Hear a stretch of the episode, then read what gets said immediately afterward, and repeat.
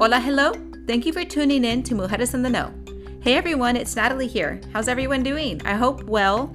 Uh, thank you for tuning in to this episode. I'm so excited about this episode. I have two amazing guests with me today. I have Sarah Hammond and Thelma Tamez. They're going to be speaking about two things about the RGV Census Ambassador Scholarship. It's the program they established we're going to get to know them a little bit better and ask them some questions about themselves and about their journey. And of course, they're going to give some advice. So let's get to it. So, first of all, thank you so much, Sarah and Thelma, for being guests on the Mujeres in the Know podcast. Can you tell us a little more about the RGV Census Ambassador Scholarship? And if someone's interested, how can they apply for it? We're really excited um, to be able to present this information to you. We have a website that's been created along with all of our social media outlets Instagram, Twitter, Facebook. Um, the website is www.rgvcensusscholarship.org. And so all that a student has to do is if they are interested in winning a $1,000 scholarship, and right now we have over $75,000 available in scholarship money. So imagine how many students are going to be able to win a $1,000. So do you just go to the website, you fill out the um, information on the website. It's very simple form asking for your name, your information, your address, your number, what school you go to. And then you upload a copy of the confirmation of where you fill the census out at. For example, let's say you do it at your home. You fill out that information, you upload it onto the screen, and then you go to your neighbor and you say, "Hey, um, hey, can I get your census? Help you get your census done and and upload it." And so you help your neighbor do it, and then you go in and you put your same information, and then you put in the address of the neighbor's address with the census confirmation screenshot. So that gives you two entries. You can do it as many times as you want. The more entries you put in, the easier and more opportunities you're going to have to win one of those scholarships. So we truly encourage our students to become that ambassador to go out and um, educate, you know, and help our community and their family members. We all have tias and tios here in the valley. Somos pura familia. And so the better that we help each other out, you know, the more that we can make progress and students can win a thousand dollar scholarship. And part of the best thing about this is that this is available from any student from 9th through 12th grade and any student that is an undergrad program or a vocational a college you know so we're here to help out the whole community. Great. What was the inspiration to create this program well, I could definitely go ahead and share that. Um, during the first wave of social distancing, um, Sarah and I, we were going back and forth of how can we give back to our community. And we saw so many great things that different organizations were doing from food, from just resources. But we did notice a gap that there wasn't any awareness with the census. It everything shifted. Um, it shifted towards COVID. It just shifted on um, staying home, working from home. So the census wasn't really being talked about. But during that time, there was also graduation coming along. People were losing their job. So when Sarah and I were going back and forth, we started calibrating how can we make sure we make a long term impact how can we make sure that we are able to empower the next generation of leaders and at the same time be able to have instant reward to someone that's how we created a pilot, which was Nikki Rowe. And I might be a little bit biased because that's I'm an alumni of Nikki Rowe High School. So we did went ahead and kick that off there. Um, Sarah's daughter also graduated from Nikki Rowe and we're pretty much in that neighborhood. So why not, since we know the area, let's go ahead and start off in with Nikki Rowe seniors. We did a small pilot for two weeks. We got in front of about 380 high school seniors that were picking up their cap and gown. We made goodie bags with information of a pilot of scholarship awards with the task of having to turn in a census confirmation. So the incentive and the awareness was get an opportunity to win a scholarship, one of four scholarships. All you have to do is send us and email us a census confirmation. We started identifying a return response rate for about um, 25 to 30 percent that students were participating. We started getting calls of students that they were cons- that they wanted to participate but their parent had lost the census number. Can they still do it? Um, they were really they were students are and i'm not sure if you think back to when you were in school and they would give you the chocolate boxes or they would give you the catalogs that they would say, hey, go sell uh, gift wrappers or go sell chocolates. And as a student, just to make sure that your parent could save money on having to buy you your school shirt or your school spirit, or just for you to be able to have that opportunity to win that party, you will go out of your way just to make sure that your parent didn't have to worry about an extra thing. So that was the kind of those were the kind of uh, students that were giving us a call that they wanted to have the opportunity to win a scholarship and they would just go ahead and send us their confirmation of the census. So after that, once we were able to finalize the the pilot, we were able to get KPIs. We were able to identify what worked, what didn't work, how can we move the numbers, and that's how we went ahead and took it um, to other partners, which is DHR, Lone Star National Bank, Cantu Constructions, just so we could be able to make this bigger. And why not unite the whole RGV? Yes, of course. How important is it for everyone to fill out the census?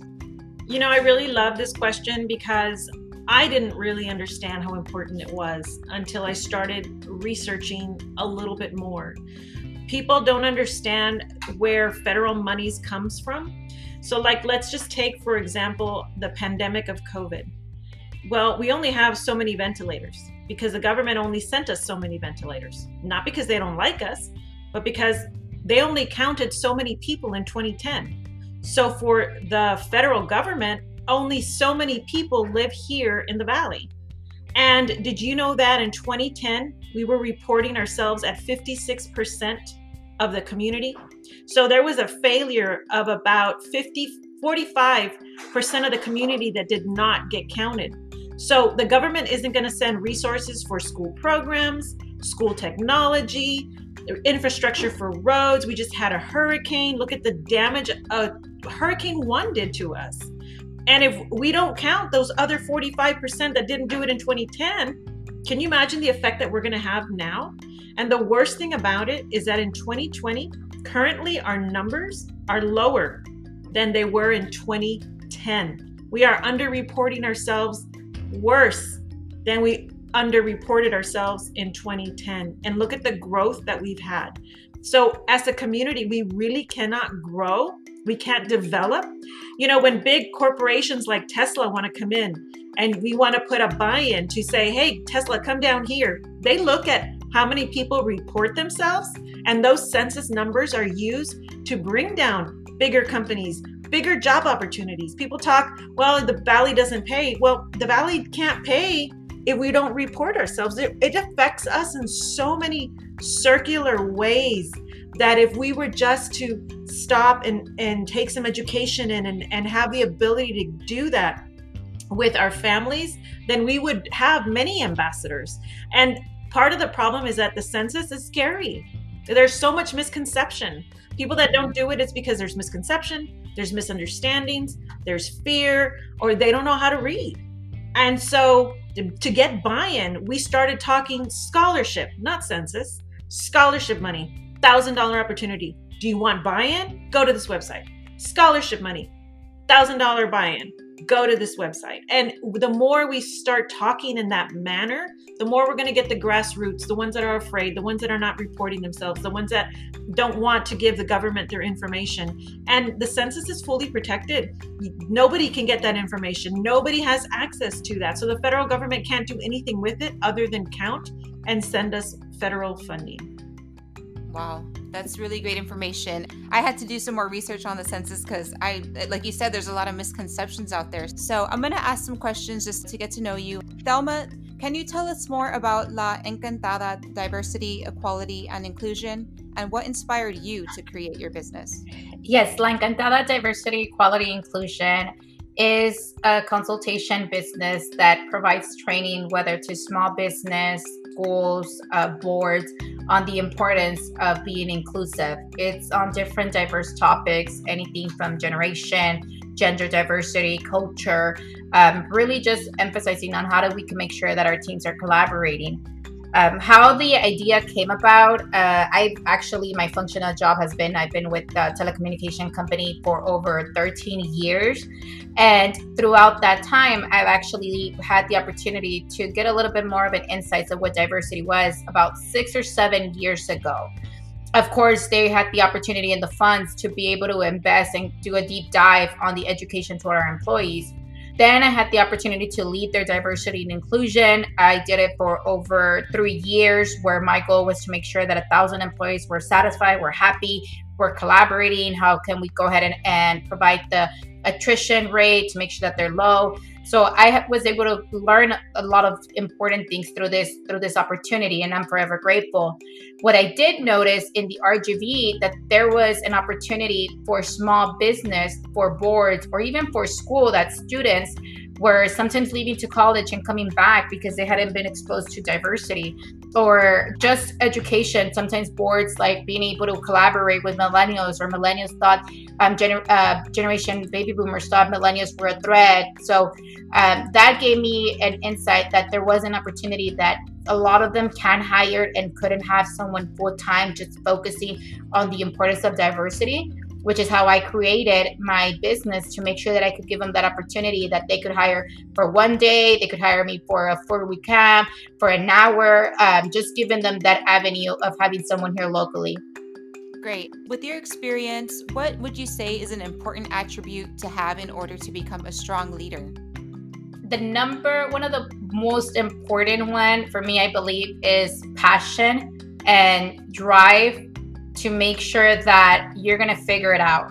One of the things that keeps me sane, and um, one of my favorite quotes is, But did you die?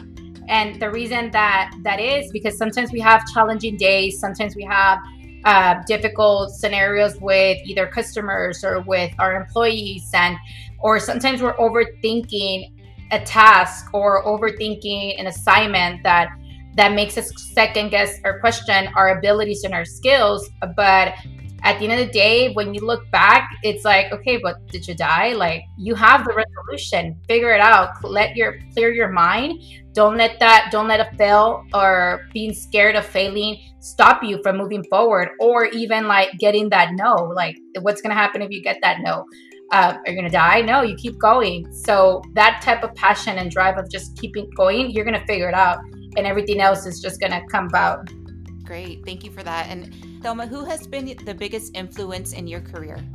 I've I've had many great mentors along the way, women and some men as well, some allies. Um, I think it's important for you to really have the opportunity to get a diverse set of mentors really get different mindsets so you could calibrate and bounce back from different ideas. I really can't pinpoint one person. A lot of them have been huge contributors to helping me out.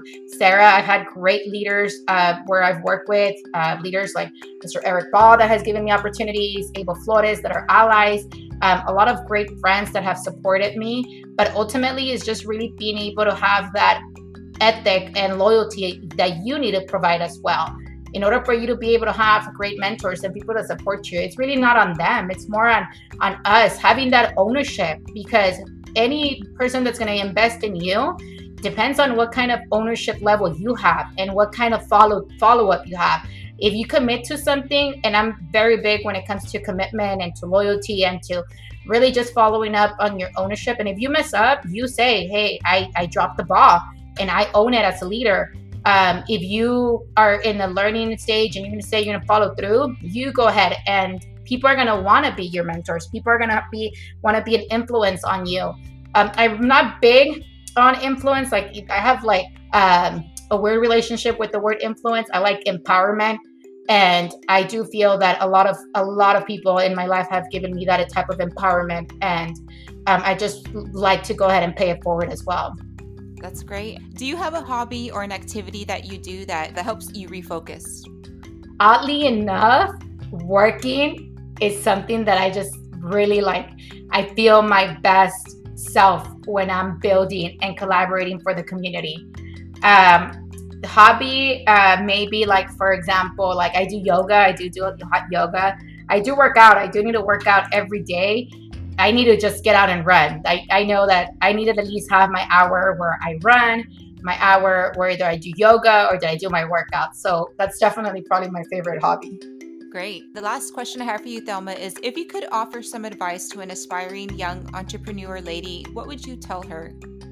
follow through with what you commit to, have that ownership, commitment. Go ahead and make sure to be grateful to people that are extending their help. Do what really makes you excited. Like we know what what really hate. Identify that. Be comfortable owning the no. Um, go ahead and support other women. There's really room for everyone to have a seat at the table if you really collaborate. Don't be scared of sharing your ideas um, that oh someone's gonna get credit for for it like don't worry you'll get another great idea partnership you we could do so much more and this is something that with this concept with the RGV census ambassador scholarship concept that was one of our goals from the very beginning how can we as an RGV partner together why what's the point of us trying to like create a wheel and go back and forth. Like, let's just all unite in one movement. There's social responsibility movements happening all across the nation. Like, why not have our RGV and create that? Let's go viral for something positive and just make sure to have that type of collaboration and support. Thank you so much for sharing that, Thelma. I appreciate it. Thank you. I'm going to go ahead and switch over to you, Sarah. Can you tell us what Rio Grande Valley organizations you are a part of and what they mean to you? Rio Grande Valley only? oh, oh, actually, uh, all of the organizations. Okay, well, um, I belong to two national ones. One is uh, I'm a Fem City Collective Director, which means I'm one of seven across the nation that try to collaborate and bring in other women to create a Fem City sisterhood. They help build, um, create a collective, and help each each other in that um, organization drive, grow your business, and most importantly, feel the love and support of a woman. So we do little trainings. It's one time a month meeting, um, and I've I've been in that for four years already. I'm also part of a national organization which is Women in HVAC, Women in Air Conditioning. So I sit on the board, and um, it's I'm very passionate about it. It's a lot of women in my industry that we actually get to talk. It's not just business owners; it's also people in where in wholesale distribution, um, manufacturing. I, I have a blast with them, and we talk my trade, you know, air conditioning. And um, here in the Rio Grande Valley, um, I'm happy to serve on the Rio Grande Valley Partnership. I really love the partnership because they talk the whole Rio Grande Valley they bring education and awareness on what's coming in and what the future is going to hold. They bring in uh, the leaders of the state and they talk about what their viewpoints are and what their commitments are. They create a platform where the whole Rio Grande Valley can grow, and I'm, I'm really partial to that. Um, I'm also part of Fem City here, of course, in the Rio Grande Valley. Um, myself and Giselle are leaders in that. I'm part of the Organization of Women Executives. I've been in that for, um, I want to say nine years now. It's an organization that meets one time a month for a lunch. And we just get together and we network and we support women. So um, I'm involved in several chambers. Um, I, you know, I do what I can in the valley as far as commitments and um, opportunities go because I truly believe that one of our biggest responsibilities as business owners and as community leaders is to give back to our Rio Grande Valley. Yes, you are the definition of a true community leader. I have to say that because that's amazing. You, all the organizations you're a part of, and I know you're a mom as well, right, Sarah? Oh my goodness, I have three three children. One oh, year old who thinks she's you know 30 live your best life. Um, and then i have a, a seven year old and a nine year old and they're you know my seven year old actually came to feed me yesterday for lunch so she brought me oranges that were cut up and she was like mom you're real busy and you haven't eaten all day. Here's some oranges you know? I mean it's just i have great children. It goes with the next question. Throughout all your experience, what has been one thing that you've learned that you now apply to your everyday life? It's not my monkey, it's not my circus. you know, there's some things that can really frustrate. Before I would get frustrated and passionate about, um, but technically, the only thing you can control is your own mindset. So let some stuff go. If you cannot control what that person is saying, then you know it's not it's not your body, it's not your mind, and the biggest thing about and the biggest key to happiness is you just moving forward with what your mindset is and your mindset has to be strong in other words yes we all have bad days and i'm not saying don't cry and i'm not saying you know don't you're not going to be frustrated you're going to deal with all of those things but deal with them handle them, find the solution, and then move on. Don't be sitting there worried about who said what and how so and so doesn't like it or how you're not being approved of. You do what's right in your heart and your mind, and everything else will come to you. Wow, thank you for sharing. Who has been the biggest influence in your career? My parents. My my parents started Atlas um, 36 years ago. Today, my mother had a stroke in 2012. She was left paralyzed. Um, my dad basically is retired, and he's uh, the full caregiver for her. The fact that they were high school sweethearts, they were migrant workers, worked in the fields. My dad went to the Air Force to give us a better life, started a business, fed people in the community. We still they still work for us. I mean, you know what we do every single day in Atlas is we try to support the community and including our employees because they are part of that community. So I think my parents have just been really wonderful. I keep telling myself if I could just be half of what they were for me, then I know my kids are going to be okay. just half, because that's how amazing I think they really are. Do you have a hobby or a certain activity you do that helps you refocus? Scotch? No, I'm, joking. um, honestly, I have to work out. I know my mindset. If I if I don't work out for a week or two, I can already tell my mindset is not as strong as it should be.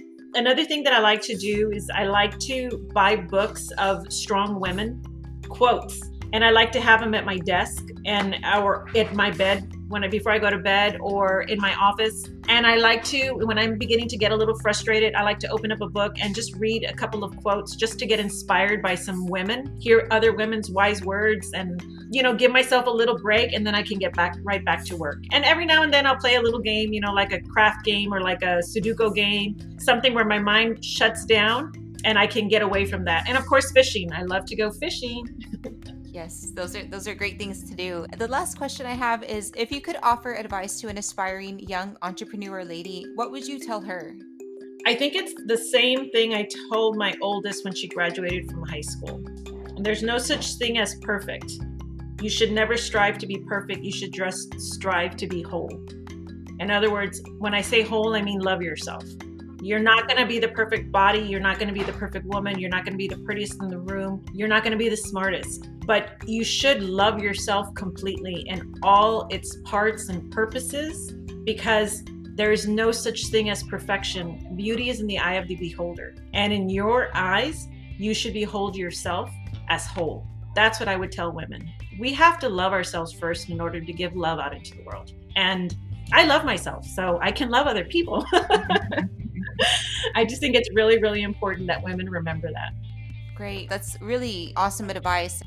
That's all the time that we have for today. I just want to say thank you again to Sarah and Thelma for being guests on the podcast. I'm so happy that they shared their advice and their words of wisdom with listeners. They're two amazing women in the community, community leaders, and they're an inspiration. Of course, if you're interested in applying for the RGV Census Ambassador Scholarship to win $1,000, you can go to rgvcensusscholarship.org and all the information's there. Thank you so much for tuning in to this episode of the Mujeres in the Know podcast. This is Natalie here. And remember, until next time, cuidado. Be careful out there, please, please, please. Okay, bye bye.